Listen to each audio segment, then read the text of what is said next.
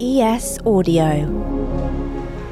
Hi, I'm Rochelle Travers, and this is the Evening Standards Tech and Science Daily. Coming up, an NFT of Sir Paul McCartney's song notes sells at auction.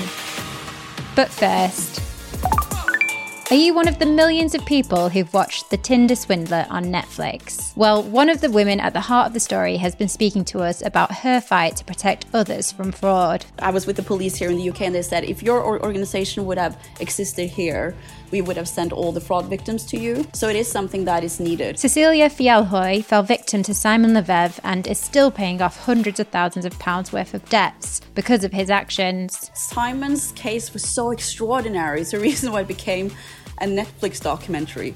But I would love to help people in general because there are a lot of different types of fraud still out there. You can hear the full interview with Cecilia on the Evening Standards podcast, The Leader. Now, Porn sites in the UK will be legally required to verify users' age under new internet safety laws. The measures to ensure users are 18 or over could see people asked to prove they own a credit card or confirm their age through a third party service. Sites that fail to comply could be fined up to 10% of their global turnover. The legislation, which is part of the draft online safety bill, aims to give children better protection from explicit material. It's expected to be introduced to Parliament over the next few months. Next.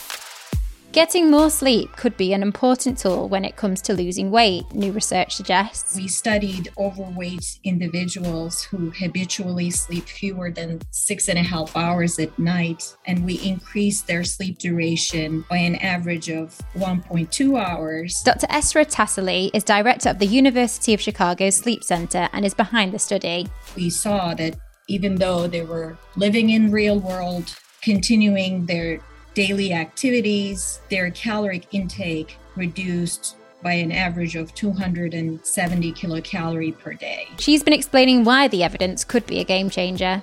For the first time, that uh, we could potentially reverse some of these effects by extending sleep, which then could tell the brain um, not to eat those extra calories. The hope is that the findings can be applied to existing obesity intervention programs.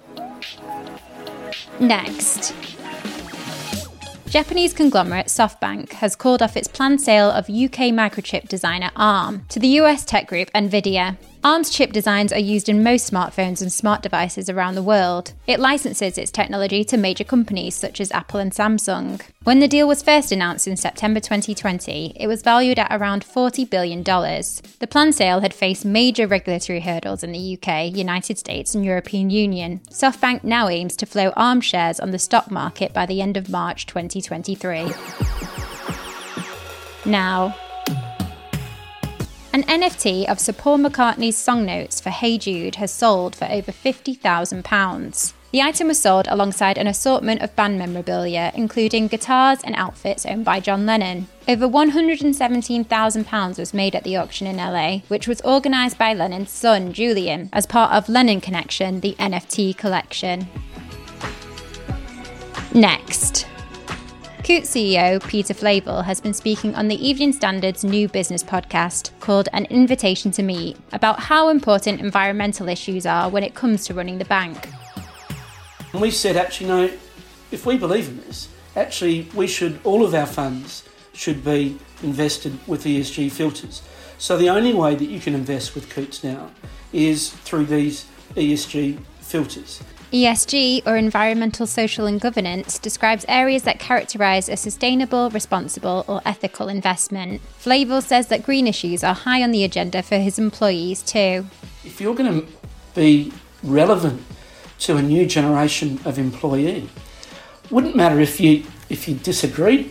I mean, I don't disagree with it, but if you were just being practical, you go actually the the organisation needs to move this way because that's the way of future generation. You can hear the full interview with Coutts CEO Peter Flavel on the An Invitation to Meet podcast. Just click the link in the show description, it'll take you right there. Let's go to the ads. Stay there for more news from the world of tech and science, plus why no one knows what the largest shark ever looked like. Why not hit follow in the meantime? One size fits all seemed like a good idea for clothes. Nice dress. Uh, it's a it's a t-shirt. Until you tried it on. Same goes for your healthcare. That's why United Healthcare offers a variety of flexible, budget friendly coverage for medical, vision, dental, and more. So, whether you're between jobs, coming off a parent's plan, or even missed open enrollment, you can find the plan that fits you best. Find out more about United Healthcare coverage at uh1.com. That's uh1.com. This edition of Tech and Science Daily is brought to you by the AXA Startup Angel Competition. I'm Sharmadean Reid, founder and CEO of the Stack World, and I'm here to help you turn your business dream into reality. There are six chances to win the competition, including two top prizes of £25,000, mentoring from myself and leading UK founders, plus business insurance for a year thanks to AXA.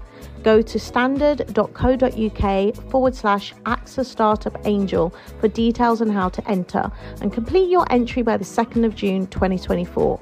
Good luck. Welcome back.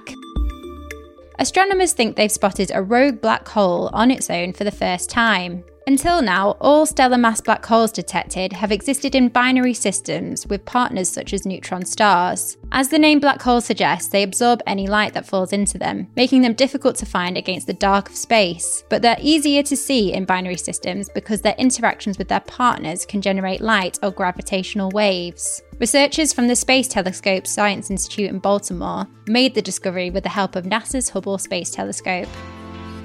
And finally, Scientists have admitted they're still no closer to knowing what the largest shark that ever lived looked like. Megalodon swam the Earth's oceans up to 3.6 million years ago, but only fossilized teeth and vertebrae have ever been found. Experts believe they reach lengths of up to 65 feet, more than three times the size of a great white shark. While megalodons are often portrayed as monsters that resemble great whites in TV and movies, like in the 2018 sci fi film The Meg, there's no conclusive evidence this was the case because shark cartilage doesn't preserve well. A study published in the International Journal Historical Biology says that all proposed body forms of the giant shark remain nothing more than speculation.